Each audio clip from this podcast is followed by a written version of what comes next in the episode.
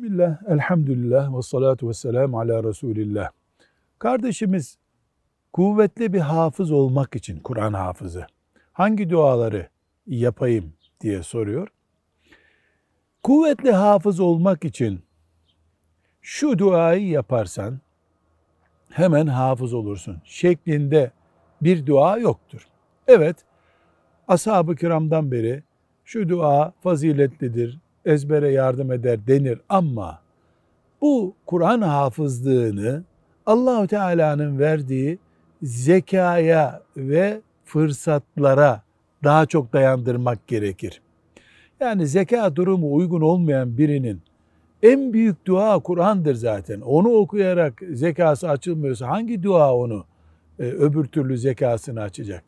Kabiliyetleri test etmek lazım. İyi bir hoca, tecrübeli, basiretli bir hocanın önünde hafızlık yapmak lazım. Ondan sonra zaten ayetel kürsi bir duadır, Fatiha bir duadır. Allah'ın izniyle o Kur'an'ın kendisi bir dua.